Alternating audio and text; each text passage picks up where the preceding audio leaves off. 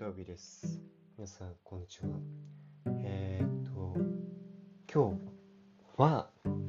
里親の、えーっと、オンライン里親会っていうのに、まあ、参加してきましたよっていうことをですね、前回1回目の時にお伝えしましたけど、えーっと、オンライン里親会って何ぞねと、どんな感じだったのみたいな話をね、していきたいかなと思ってます。えっとですね、8月1日、2021年の8月1日にですね、えっと、まあ、そのオンライン里親会、えーなるものがありまして、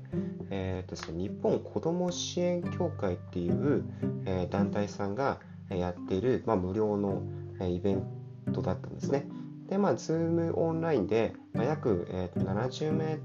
くらいの方が、えー参加して、まあ、えーいろいろと里親ってどんなもんなのとかですね、そんな話とかを、えーとまあ、実際に里親やってるっていう方から、えーお聞きしていました。まあ、本当にね、あのオンラインなんで、まあ、大阪とか、えー関東とかね、いろんなところからいらっしゃってるような印象がありました。話を聞いてる感じですと。で、えっと、まあ、その中で、まあ、いろんなトピックが上がってたんですけど、まあ、結構ね、長時間、1時間半ぐらいかな、だったんで、あの、まあ、私はちょっと、あの実施の方をですね、公園で遊ばせながら、えー聞いたりしたりしてたんであのあんまりちょっと 申し訳ないですけど全部は聞きれなかったんですけどまあ聞けていってですね心に残ってた点がいくつかあってたのでまあそのうちの何個かまず共有していきたいなと思ってます。えっとまずねそもそも里親って何っていうところですとかあとは、えっと里親始めるってっていうけども、まあ、里親って、まあ、いろんな里親の種類があってその中で短期里親ってのがあったりするんですけど、まあ、季節里親っていうふうに呼ぶこともあるんですけど、まあ、それからね始めたいよなんて思ってる人もいますけど結構、まあ、そうは言ってもいろいろあるよっていう話ですとかまああの早くやりたい早くやりたいってこっちは親側は思ってもさ里親側は思っても実際、えーまあ、児童相談所とか、まあ、点ごとにあのあるんですけど相談してもすぐに「はいどうぞ」って明日からお子さんがいらっしゃるわけじゃないよと。間違が発生することもある。で残念ながら、えー、と県をまたいで、の移動っていうのはないようであのまあ、北海道だったらあの北海道の中での子供です。東京都だったら東京都って感じなので、えーと例えば、まあ、東京都の方が、え子供がねいっぱい、えあちこち里親家庭に預けてあげたいっていう、え母数が多いんだけども例えばですよ、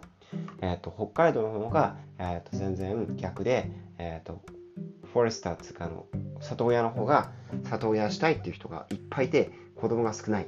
ていう状況だと町が発生しちゃうそうです。まあ、これは僕ら一般ピーポーではどうしようもねない話なんですけどまあなんかどうなのかなって思いました、うん。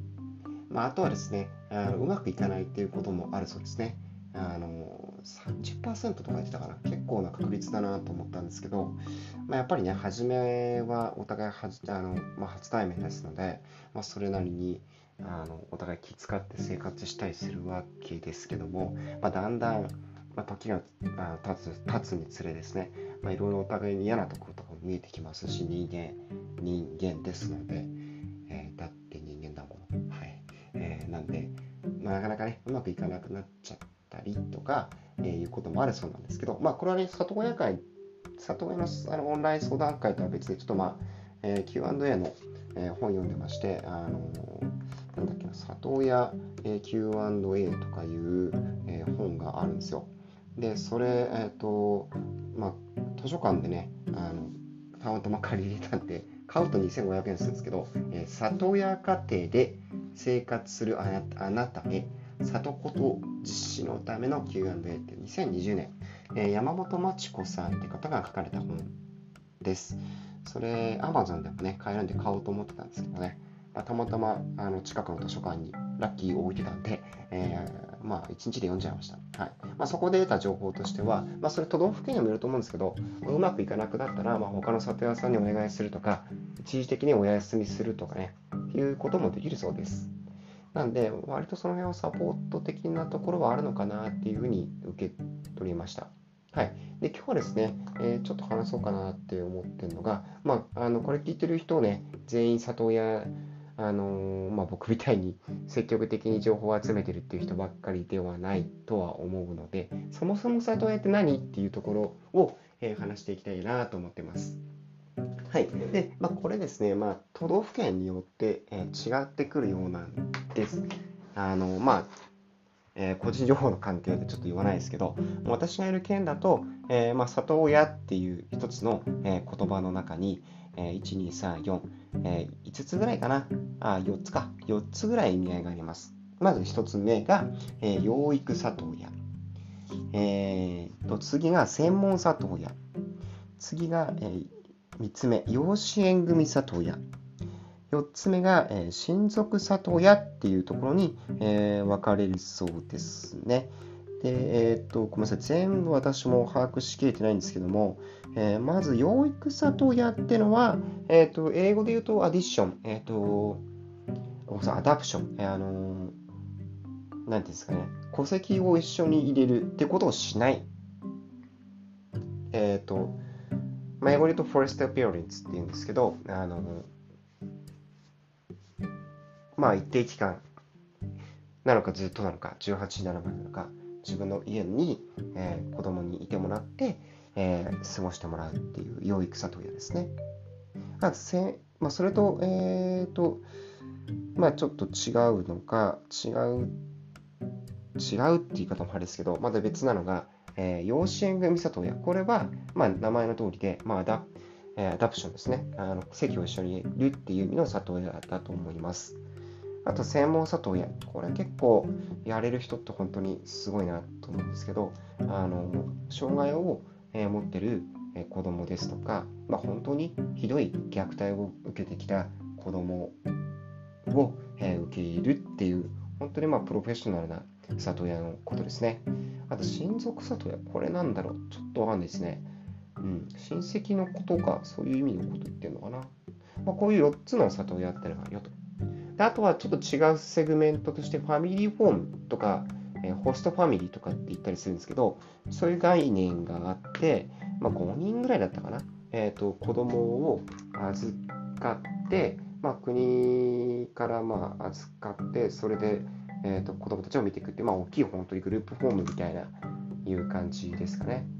であと,、えーとまあ、そういうわけで今5つかな。え説明してきましたと。里親の中に、え養育里親、専門里親、養子縁組里親、親族里親っていう4つがありますと。で、それとはちょっと違う枠組みとして、大きいやつでファミリーホームがあるよと。で、えー、とさっき、えーと、季節里親とか短期里親って言ったんですけど、多分これは養育里親の中にも、えーと、そういう長期的な里親と短期的な里親に2つ分かれてるように見受けられます。ちょっと残念ながらね、この辺の言葉の定義がえー、都道府県別々なんで、ちょっとあの一概に言えないんですけど、どうも私の属してる県だとそういう風に見えますね。なんか季節里親って言ってるのかな。あの要は夏休みとか正月休みとかって、まあ、普通ねあ、ごめんなさい、普通ってちょっと語弊がありありですね。失礼いたしました。えっ、ー、と、まあ、子供にとっての血縁者がいる家庭の場合は、えっ、ー、と、帰るじゃないですか。夏休みとかね。冬休みとかね。ある程度あの大きくなってれば中高生とか、まあ、帰るっていうか、まあ、普通にいるじゃないですか。遊んでるじゃないですか。でまああちこち遊びに大人に連れてってもらったりするじゃないですか。でも施設で働いてるじゃなくて施設で、えー、生活してる子どもたちっていうのは、まあ、そういう場所がないんですね。まあ寂しいですよね。中学校高校小学校はみんなね、一生一緒くたに生活生活してるわけですから、まあ、やっぱ今日は家族とディズニーランド行ったよとかなんとかって言っていや俺どこも行ってねえしずっと施設だしみたいな状況なわけですよ。そりゃ切ないっすよね子供心とするとね。うん。かといってなんか、いや、俺里親だからそんなんねえし、みたいなこと言えないしね。だから、そういう子供たちを受け入れてあげるのも季節里親とか短期里親って言うみたいです。で、まあ、その話題も今回の、えっと、オンライン里親会であったんですよ。えっ、と、まあ、これ僕は質問したんですけど、えっ、と、まあ、他にもそういう人いるっぽいんですけど、なんか似たような質問聞きましたね。要は、まずは短期で、え、里親を始めたいですと。で、短期で里親始めて、まあ、徐々にあの情報を集めたり、慣れてったりとか、勉強したりとかしてから、えー、っと、まあ、長期的な里親とかしたいですみたいな人がいるわけじゃないですか。まあ、僕も初めそう思ってたし、可能なんであれば、まあ、ちょっと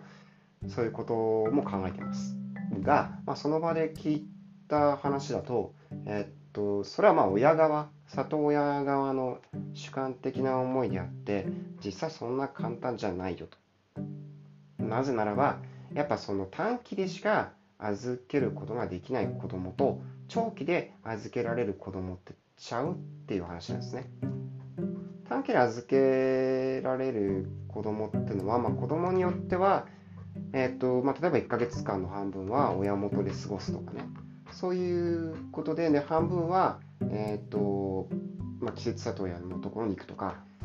例えばですよそういうことがあるみたいなんですよ。で一方で長期的な子供ってのは、まあ、ずっと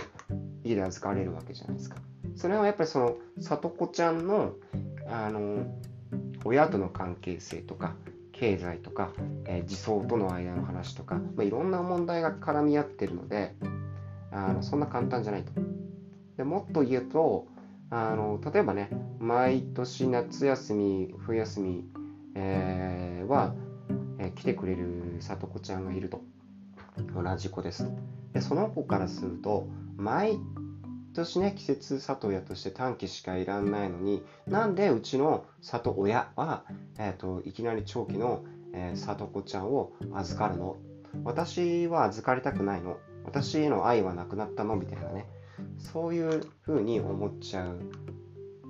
こともあるみたいなんですねなんで、まあ、ちょっとその辺気をつけなきゃいけないっていうところがあるようです。はい、ちょっとね、まあ、結論持ってきづらいんですけど、まあ、まずはちょっと里親オンライン会で、オンライン会で勉強したことの共有でした。本日もありがとうございました。